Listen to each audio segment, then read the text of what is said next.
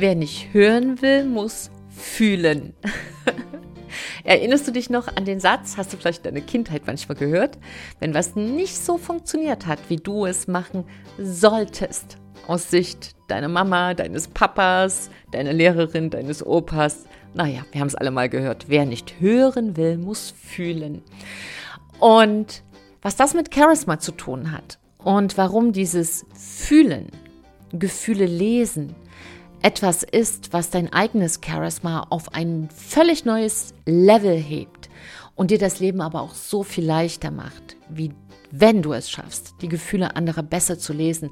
Darum geht es heute in dieser Podcast-Folge und damit erstmal Hallo und herzlich willkommen zu Big Bang Live, dein Podcast für Neustart in Herz, Hirn und Körper. Und dieser neue Start macht natürlich eine Strahlkraft in dir an, und Strahlkraft ist ja ein anderes Wort für Charisma. Und deshalb zahlt eben dieses Gefühle lesen immer wieder ein auf dein eigenes Charisma. Und mein Name ist Silke Aber Fritsche und ich bin Host hier in diesem Podcast und Expertin für Charisma seit 1999. Und das ist natürlich die Conclusio, der Extrakt, die Essenz aus 21 Jahren Persönlichkeitstransformation und Arbeit in internationalen Unternehmen mit Prominenten, mit Fernsehmoderatoren und so weiter und so fort. Und hier geht es aber darum und heute, dass ich mein Wissen so, so gerne mit dir teile, weil es mir ganz wichtig ist, dass wir alle mehr in die Strahlkraft kommen. Denn gerade in diesen Zeiten ist es wichtig, dass ähm, wir das Strahlen nicht verlernen, sondern ganz im Gegenteil, uns sogar ein Stück antizyklisch bewegen. Ähm, Hildegard von Bingen hat mal gesagt, wer in seinem Leben vorwärts kommen will, also wer wirklich ein strahlendes Leben haben will, der muss auch den Willen haben, gegen den Strom zu schwimmen. Der muss auch den Willen haben, zur Quelle kommen zu wollen. Ich gucke gerade, weil ich, ich ähm, erzähle das so aus dem Köpfchen, aber irgendwo habe ich das Zitat auch konkret. Ja, hier. Ähm, sie hat gesagt, die Hildegard von Bingen, die war ja Medizinerin und Heilerin, damals sogar Politikerin, später als Prophetin gefeiert. Hildegard von Bingen sagt uns allen irgendwie was, aber was sie für ein buntes Leben hatte, das wissen wir gar nicht mehr so richtig, das wissen die wenigsten. Und ein Zitat hat sie uns aber hier hinterlassen und das würde ich gerne mit dir teilen. Sie sagt, ich will kein Leben, das in der Asche liegt. Ich will an den sprudelnden Quell gelangen. Deshalb nehme ich den Kampf auf. Und wenn wir uns in dieses Zitat mal hineinfühlen, hineinsetzen, dann bedeutet das, wenn du zum Quell willst, darfst du gegen den Strom schwimmen. Und gegen den Strom schwimmen heißt in diesen Zeiten auch viel zu fühlen, wir haben eine Zeit geschaffen, in der wir ein Stück weit unter Gefühlsarmut leiden. Und wenn man Menschen fragt, wie viele Gefühle sie so an einem Tag fühlen, dann kommen wir in unserer heutigen Zeit auf sieben bis neun Gefühle. Im Schnitt fühlen heutzutage Menschen zwischen sieben und neun Gefühle. Es ist aber problemlos möglich, 30, 40, 50 oder 60 Gefühlsnuancen zu haben. Und so wie natürlich ein, eine Farbpracht das Leben bunter macht, ja, ein Regenbogen einfach ein Leben viel bunter macht als immer nur schwarz, weiß und grau, so ist es natürlich auch mit den menschlichen Gefühlen. Und das große Problem besteht nicht darin, noch mehr zu tun, um uns besser zu fühlen, sondern tatsächlich erstmal unsere Gefühlsintelligenz wieder zu trainieren. Und wie das geht, ich hole mir mal einen Spicker, ich habe nämlich heute tatsächlich mal einen Spicker gemacht. wie das so geht, ist, habe ich dir drei Tipps zusammengetragen. Und weil mir dieses Thema so sehr am Herzen liegt, möchte ich dir das auch ganz dicht und geballt hier vermitteln, dass selbst diejenigen, die jetzt gerade noch ganz viel zu tun haben, vielleicht in der Weihnachtsvorbereitung oder noch ja, irgendwie noch im Jahresendsport sind, damit auch das für diejenigen eine Möglichkeit ist, das ganz, ganz, kompakt noch mitzunehmen. Also, drei Tipps für wer nicht hören will, muss fühlen.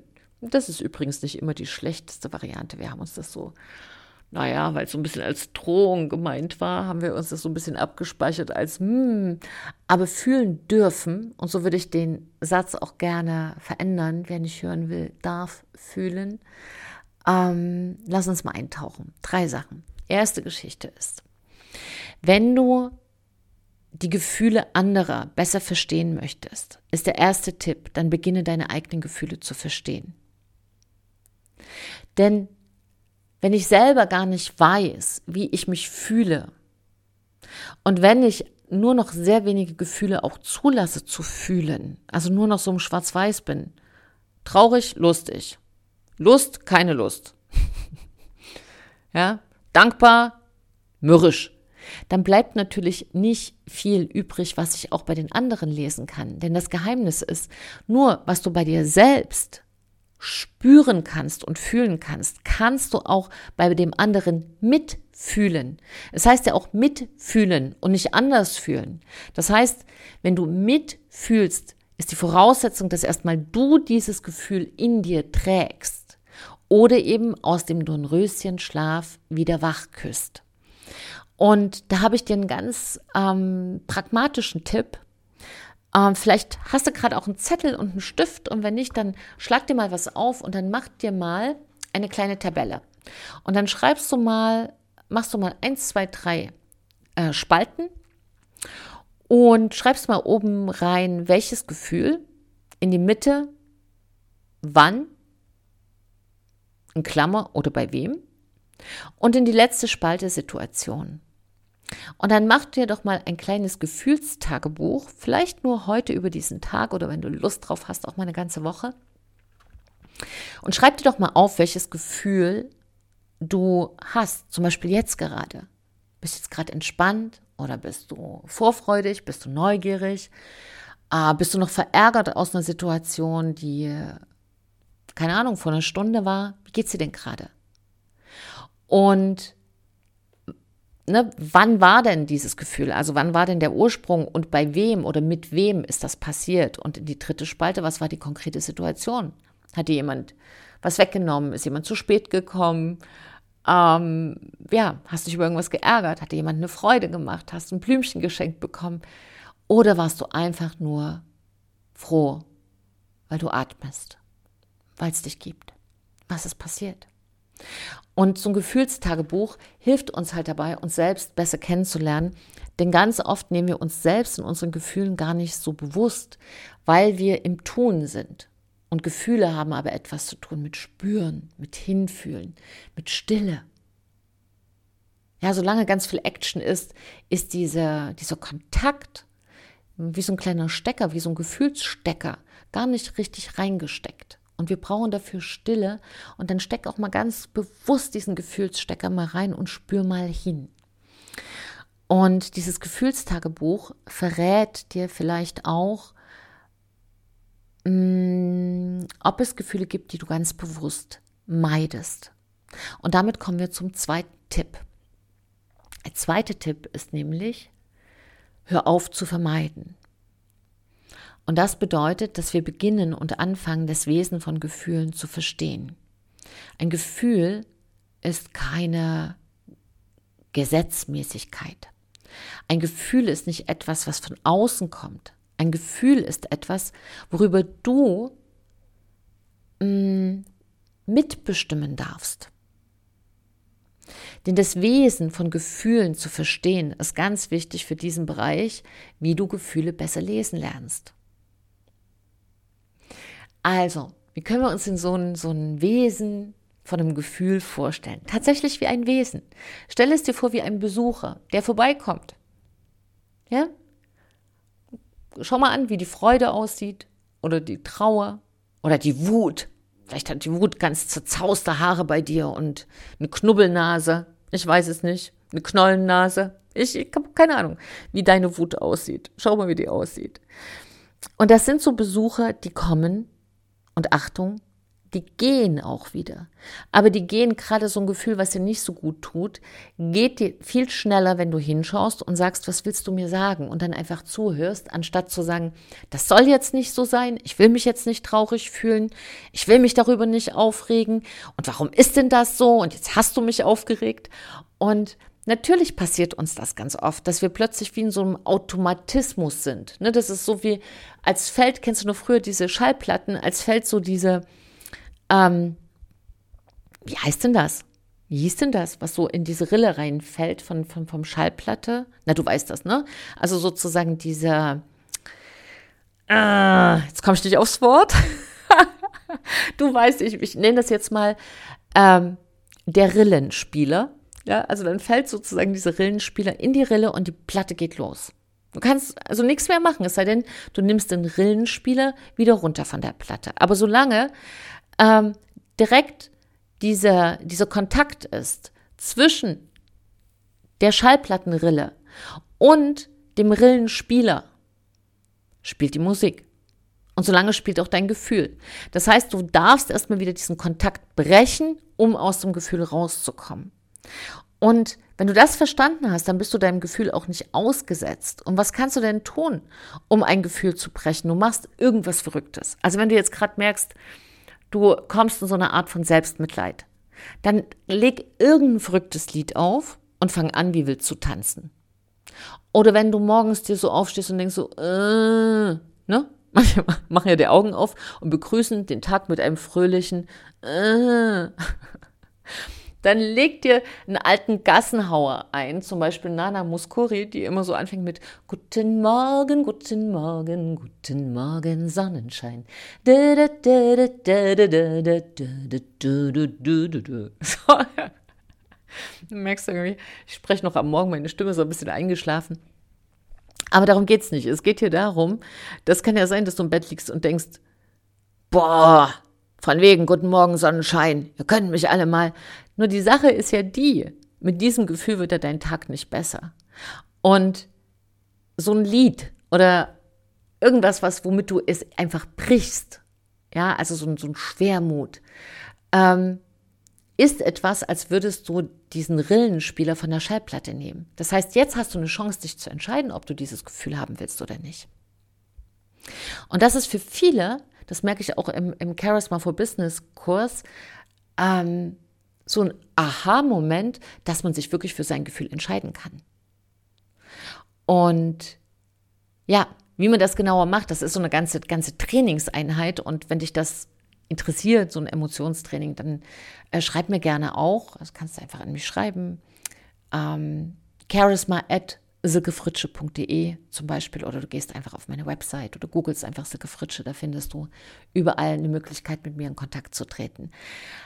Die erste Geschichte aber hier wäre, dass du hm, diesen Triggerpunkt, bam, zwischen dieses, diese Rillenspieler, ich werde noch wahnsinnig, mir fällt dieses Wort nicht ein, aber ich hoffe mittlerweile, du weißt, was ich meine, dass du diesen Rillenspieler einfach von der Schallplatte runternimmst, indem du singst, indem du tanzt oder indem du ganz einfach tief atmest. Zum Beispiel die 4, 7, 8 Atmung ist da super. 4 Sekunden einatmen, 7 Sekunden die Luft anhalten, 8 Sekunden ganz langsam ausatmen. Also, das ist mein zweiter Tipp an dich, dass du deine Gefühle, nachdem du erstens das Gefühlstagebuch angelegt hast und deine Gefühle mal beobachtest.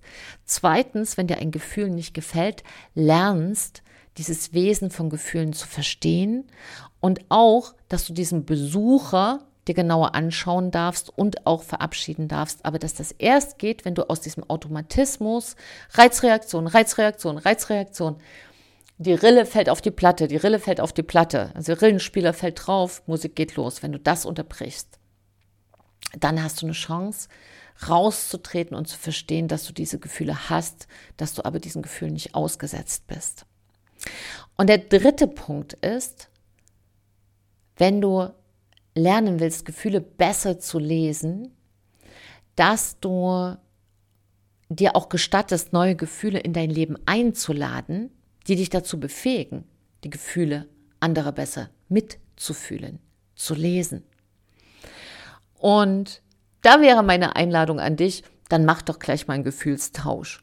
Also die Gefühle, die dir nicht so gut gefallen an dir, kannst ja tauschen. Also wenn du zum Beispiel sehr misstrauisch bist, dann tausch das Gefühl doch mal für eine Woche mit Vertrauen. Oder wenn du sehr schnell wütend wirst, dann tausch das doch vielleicht mal mit, mm, naja, von, von, von Wut in Gelassenheit zu kommen, ist nicht so einfach, oder? Was denkst du? Also wenn du sagst, doch, das geht, dann probier es aus.